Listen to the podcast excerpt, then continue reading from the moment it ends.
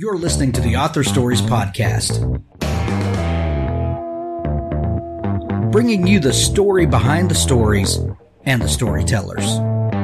Margaret White, Terry Brooks, Sheena Kamal, Matthew Quick, JT Ellison, Walt D. Williams, Brad Ford, Cory Doctorow, Brandon Sanderson, Robin Mom, Ernest Cline, Jim Butcher, Sherwin Harris. Visit hankgarner.com for archives of all the shows. Today's guest is. Thanks for joining me again for the Author Stories podcast, where I bring you the story behind the stories and the storytellers. Today, I'm super excited to have Lynne Reeves on the show with me. When you're hearing this, her book just released yesterday. Uh, it's called Dark Rivers to Cross, and what an amazing uh, psychological suspense thriller. I, I don't know exactly how this book is categorized, but it was such a joy to read and kept my adrenaline peaked. Uh, you know, all the all the good feelings that you want. Um, such a fun read. Uh, welcome to the show, Lynne. Thank you so much for that lovely introduction. I'm so delighted that you enjoyed it. Can't wait to talk about it. Absolutely, absolutely. Um, Lynne, we're, we've got a lot to talk about today, but before we do, we begin the show with the same question each time, and that question is, what is your first memory of wanting to be a writer or storyteller? Wow, I love that question. I would say that you got it right with the second word. So I've always known I was a storyteller. I didn't always know that I wanted to categorize or craft my stories in writing. I started my career in theater and I really felt like storytelling was in my DNA. Um, I've always thought about character. I've always thought about inhabiting other people's lives and trying on different emotions. And when I got a little bit older and I had advanced in my career as a family counselor, I realized that really everything I was doing had to do with stories. And that's when I turned to the page. And it's been, it's just been wonderful since to use fiction as a vehicle for, for what I think and feel about the world and how to inhabit other characters. So, from from someone who had an early love of theater um, and then got into family counseling, then to writing fiction, you know, one of my favorite things about talking to writers is the circuitous route that so many of us take to get to where we are. That there's so much about life that informs storytelling. Um, when when you're um, when you were in theater, let's let's go back to that point. Um, I, I know a lot of actors um, who uh, become writers, and I, I have this kind of pet theory, and and a lot of people laugh at it that that a lot of writers are frustrated actors um, because the you know as a writer you get to be all of the roles. You get to be the actor, you get to be the director, you get to be the the uh, the writer, the producer. You know all of that. You, you have full control over the story and and kind of holding people's emotions in your hand. Um, did did that ever occur to you that that you know becoming uh, a prose writer lets you be in full control of the story? Well, everyone who knows me would say that you characterized me pretty well, Hank, and we only just met. But yes, I do like to inhabit all of the characters and be the director and the producer. um, I really do love fiction for that very reason, which is that there is the the art of discovering a story and whose story it is to tell and how the story will be uh, revealed. Uh, but then there's also the science of craft which is to go in then and make changes for the sake of the narrative for the sake of the engine of the story. Uh, and i love doing all of that as well.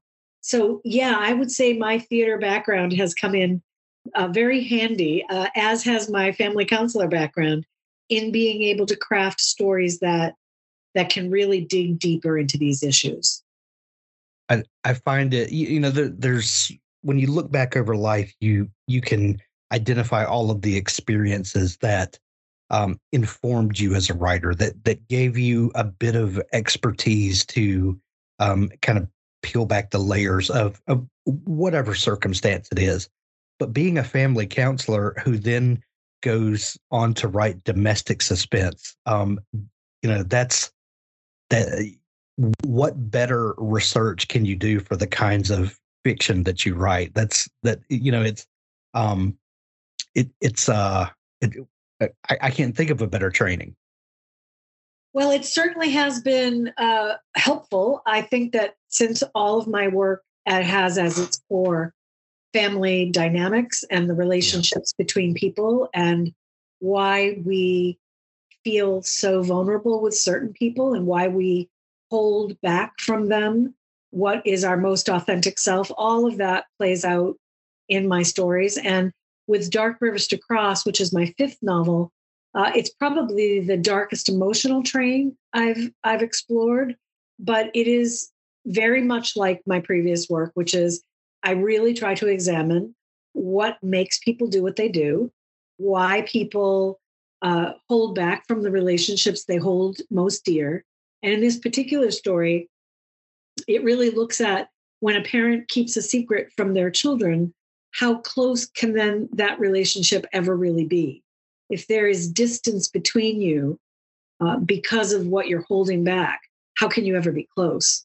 And so I did a lot of research on different kinds of aspects of the story, the setting, for example, and and I did a lot of uh, sort of focus group research on uh, what people experience when they're adopted, and all of these kinds of th- things that really play out in the story. But my background as a family counselor and sort of understanding the themes that emerge in family life, that part has just come, become invaluable in the work that I do. Um, you also publish general fiction under uh, the name Lynne Griffin, and you've published uh, a book of nonfiction on parenting uh, under Lynne Reeves Griffin. Uh, w- which one came first? So the parenting work came first after I did not go to Bennington College for Theater, which was my dream. I went to uh, to get my undergraduate and graduate degrees from Northeastern University and became a nurse and a counselor. And I then realized that I had a lot to say about that field. And so I started writing health education and parenting.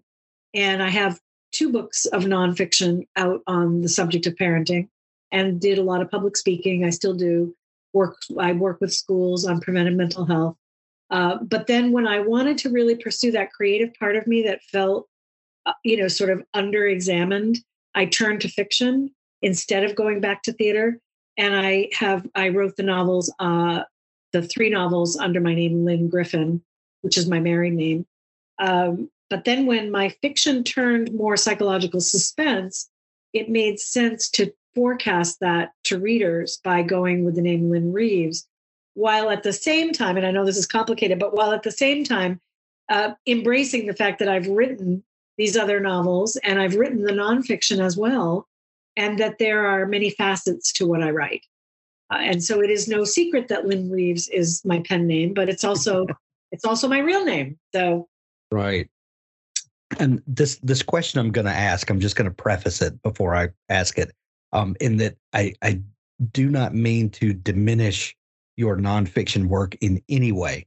Um, but since you did write your nonfiction first, do you feel like that that helped you uh, kind of bridge um, over to writing fiction? Did did writing the nonfiction did that kind of get the the wheels in motion? You know uh, that that you can um, tell a story. Uh, I'm, I'm making air quotes here around your your nonfiction because even nonfiction is storytelling. You're you're packaging information, but you're finding a way to get it across to the reader in an engaging way to hold their attention and to to take the reader on a journey, if you will. Um, did that help you to kind of you know stretch your creative wings to to then get over to writing fiction?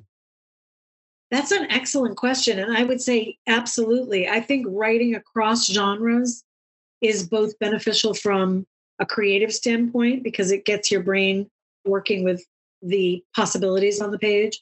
Uh, it's also true that that nonfiction is storytelling, so I'd agree with you there.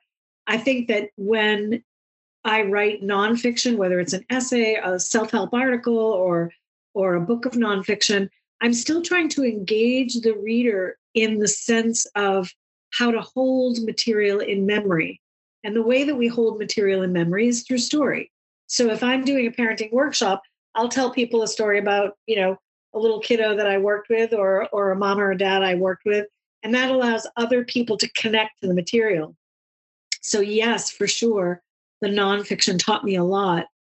Uh, but what I would say is that that what was not satisfying to me about the nonfiction was that I felt increasingly in need of being prescriptive. In other words, telling people there's a right way to do this, there's a not so great way to do this.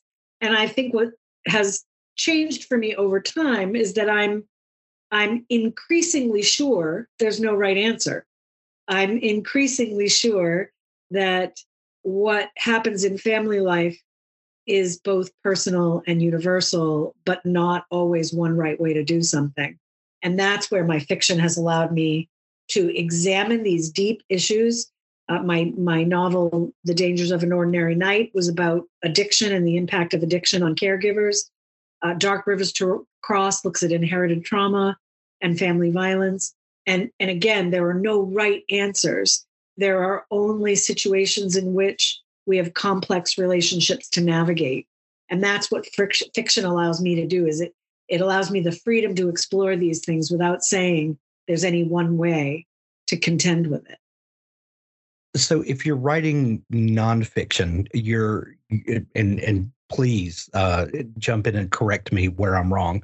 Um, but you're you're taking concepts and kind of in a prescriptive way, kind of walking out those concepts. Whereas when you're writing fiction, um, you're creating a character, injecting them into a scenario that might involve one of these concepts, and then kind of seeing what humans do with that. Is, is that a fair way to kind of look at the difference? That's a fantastic way to capture it. I would absolutely agree that that's what my intention is. I also really, in my fiction, steer very clear of making it nonfiction in disguise. I don't want that experience for readers. Right. I, I much I would much rather for them to say, especially in Dark Rivers to Cross, for example, that uh, Lena made some really bad choices. And Lena also made some really great choices but would they be the choices that I would make? Or can a reader inhabit the story and say, I wouldn't have done that, or I would have done that, or at the very least, I can understand why she did, and allow there to be space for the myriad ways people examine their lives and make choices or don't related to what's happening to them. That's more fascinating to me. Right, right and even if it's not your intention, um, you know, uh, your books are not um, what, what's the the term I'm looking for? Um, uh, not a way to showcase how bad decisions go bad. Um, but it, it, sometimes it's more fun to see someone make choices that you would not make uh, and just kind of see where it goes. Totally, totally. And I think that there's courage for the choices that the characters make in this particular novel, even when they're making what I think people could universally suggest are bad decisions. um, it's, uh, I mean, that's where fiction is fun, right? You you're watching the person walk down those stairs to the basement, and you're saying, "Don't do it." Uh, so um, my novel uh, watches these characters make some of these choices, and at the very same time, we want to see what they will do in, in you know related to the consequences of those decisions. Uh, right. who who they trust and who they don't trust. And and is that a mistake or a plus right? And we find that out along the way in the story for sure.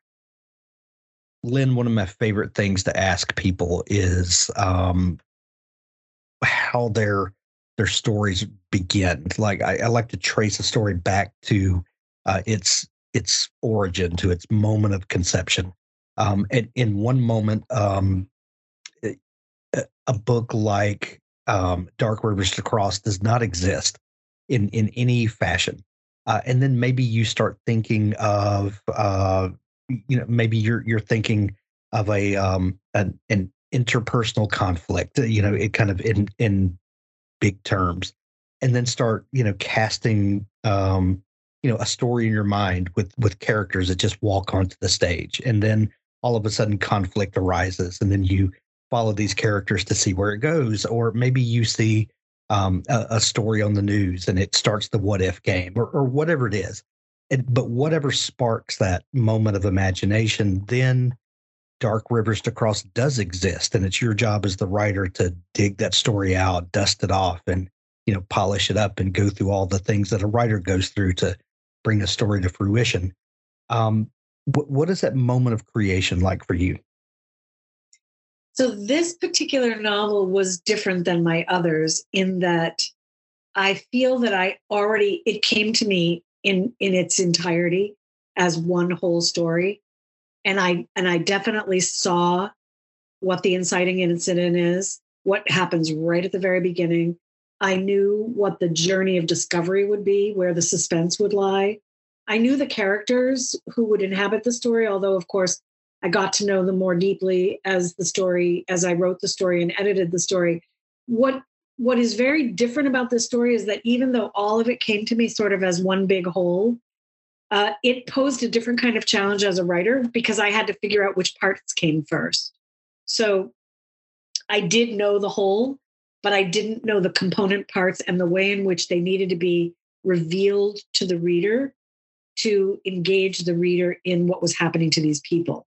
So the challenge in the writing was the bits and pieces and how they come out of order. The story is not told linearly, it's told in broken parts and it's right. told in a present day quest. And so the how to break it apart so that it actually goes back together was the biggest challenge yet for me. Uh, I had in my mind that the novel would read like the turbulent river that it's set on, and that it would feel to the reader as if they were in a bit of a whitewater rafting trip. And so, as you can imagine, it, it was very difficult to try to simulate that on the page. So that that leads me to um, to ask when you're in the pre-writing phase of your book, where where you have the story kind of rolling around in your mind and the characters. Um, are you a uh, a planner or, uh, or a pantser? Do, do you discover the story as you write, or are you the kind of person that needs to kind of sketch it all out and get a plan together and then write to that plan? So I'm very much both of those things, but I have a particular way that I do it, which is that I let myself have a period of discovery where I'm journaling things. Right. And I'm I have journals in which I keep sort of research notes and ideas as they come to me. And so I'm sketching as I'm discovering. And then when I I get a certain feeling, and I know this sounds kind of, you know, the art the artiste in me, but I get a sort of a feeling when it's time to start writing. And then I sketch and write and sketch and write until the form becomes complete for me. So I definitely do both of them at the same time. Um, I don't write down rabbit holes. In, in other words, I don't write to discover and, and go off on, you know, 50 or 100 page tangents. I'm I'm a little bit too um, I don't know, obsessive to do that. Uh, I would much rather do this this kind of sketching where I start seeing a form and then I write to that and see where that leads. So, speaking of the turbulent, tumultuous um, kind of narrative form that this book takes, um, you, as you're you're getting the novel put together, w- were there ever times where you worried that that the reader wasn't going to follow along? Like you know the the kind of the, the line you have to walk there is you know, i want to keep the reader guessing um, but if it gets to the point where the reader's guessing too much they'll just give up. Like there has to be a thread that goes through there that the reader can follow to know that they can trust you that you're going to take them to a particular place. When and maybe this is like a second draft question but after you've kind of gotten all of the the scenes laid out and and you know you kind of understand the narrative structure yourself then what do you do in that editing phase to to make sure that the story is flowing and that the reader can follow along while also keeping them um, you know kind of off balance at the same time. Really great question and i think this is important really for every writer. It's also really important for readers. I think it's important for readers to understand that that writers work really hard to feel that sense of authority or credibility to tell a story while at the same time not withholding to to annoy people but not revealing things too quickly that that's a that's a delicate balance Um, it's also perfectly fine for readers of this genre to expect certain things and then hope that the writer can deliver those. So, how do I do that? I do that by setting goals for myself. So, for example, it's very clear in Dark Rivers to Cross, you, you know it fairly soon in the beginning that there will be a confrontation between this this woman and the person that she's running from and and i'm fine with readers knowing that that's inevitable. But they don't know how i'm going to do it right?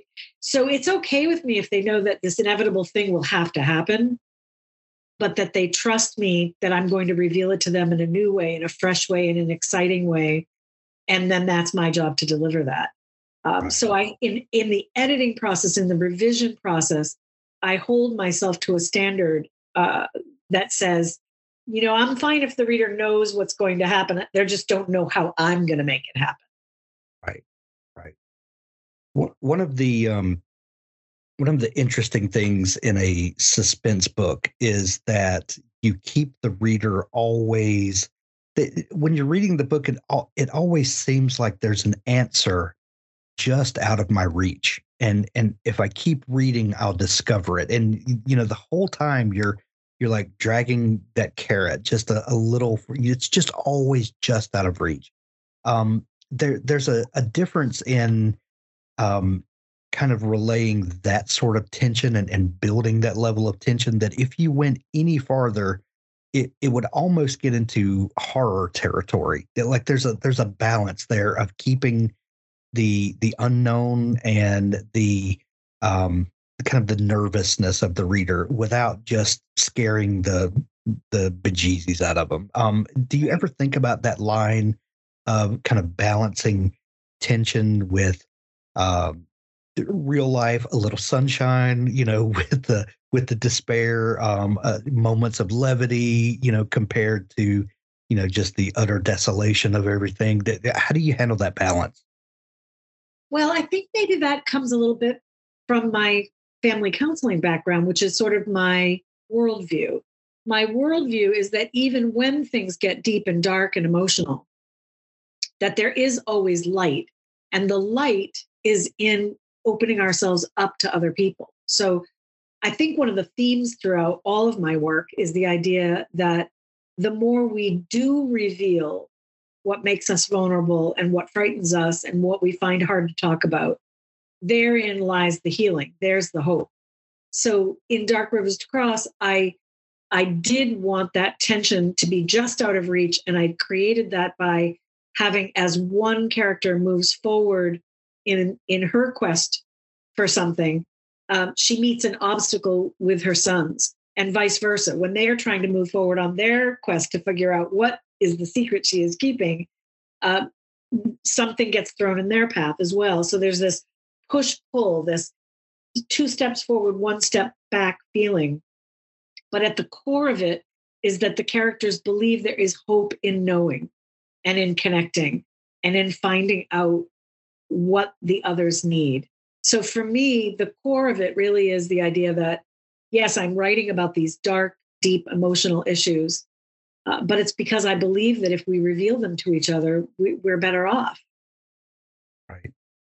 Speaking of the family dynamic, um, this book uh, has a really interesting um, family dynamic in that um, that our our protagonist has Lena has has two sons, one a biological son and one an adopted son, and this sets up all kinds of family tension on multiple levels. Um, what was the decision uh, to to kind of set up the family in this way? So again, really, what I wanted to examine in this, and this is again my family counselor background, is I wanted to think about the stories that our parents tell us and how that shapes the way we live in our in the world. Uh, but what happens if parts of that story are not true or parts of that story are not revealed to us? Then what? And so, you know, this particular story, I always knew that what I was trying to examine is the nature nurture question. How much of how we live in the world has to do with our inherited traits, and how much has to do with the environment in which we live. That's why I set it in the Maine woods. Rugged landscape shows you what you're made of. Uh, and so all of those variables came together to to run in the background of the story and sometimes in the foreground. Um, but for sure, I I intentionally chose those those craft details or craft elements uh, to to put pressure on these characters to see what they're made of. Lynne, do you ever set up a story situation um, where you hope that it will make a reader change their mind about something, or maybe um, in the hopes that at the end of the book they'll think differently um, about a preconceived notion of some sort. I, I, don't have a specific example in mind. I'm just, um, you know, since we're doing these kind of explorations of of human nature and family dynamics, um, is, is, that ever a hope? Uh, you know, not that you write books in a preachy way to to get across a certain um, point of view, but but you do approach it from a certain worldview. Um, so, is that ever kind of a, a subconscious desire? I think it's a very conscious desire that I write my books in the hopes that when a person reads it, finishes it, that they want to talk to somebody about it. So I don't actually set out hoping to change anybody's mind. I don't set out to to have a reader believe something that I'm trying to get across thematically.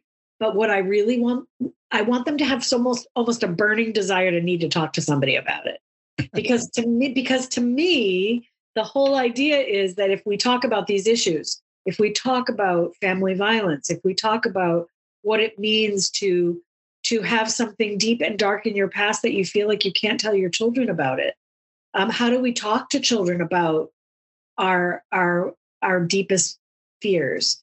Um, if you get to the end of one of my books and you say, I really want to talk to somebody about this, then I feel like I've done my job because I want us to talk more about the undiscussables of family life. Right, right. Um, Lynne, I, if we know anything about publishing, this book has been off of your desk for several months, um, at least. Um, what has your attention turned to now? What are you working on now? I am definitely working on another novel that is along the same vein. I'm exploring the uh, the issues that relate to choosing motherhood, the ways in which women choose motherhood or don't, and the implications that has on their family lives. Now, of course, I wouldn't be writing domestic suspense if there weren't lots of twists and turns and course. possibly a crime or two. Uh, but I'm examining the ways in which women come to motherhood. Love it. Love it. Um, the new book, Dark Rivers to Cross, is available everywhere today. You can grab it in Kindle edition or hold the paper in your own hand or audiobook. Um, have you heard any of the audiobook uh, edition yet? I'm so glad you asked. I listened to the first chapter of the audiobook this morning and it was it was uh, narrated by Laura Jennings and I'm giving a shout out to her because she brought me to tears in the way she captured uh, my my protagonist Lena. Uh, she's quite a talent, and so the audio version is terrific. If you're if you're if you're a listener, love it. We'll put links to all of the formats in the show notes of this episode to make it easy for folks to find. Uh, Lynne, if people are just discovering you and want to dig into all the great stuff that you're up to, uh, where can they connect with you online? My website is lynnegriffin.com. And remember, I'm Lynne Reeves Griffin. So the website is Lynne Griffin. The novel Dark Rivers to Cross is under Lynne Reeves. Um, I'm all the same person, I assure you. And uh, and I'm on social media as well. I'm on Instagram and Twitter. Excellent. We'll link up those places as well in the show notes. Lynne, this has been so much fun chatting. Uh, we're going to send everyone to pick up their copy of Dark Rivers to Cross. Uh, thank you so much for taking time to come on the show. Thank you so much, Hank. The questions were awesome. I really enjoyed chatting with you.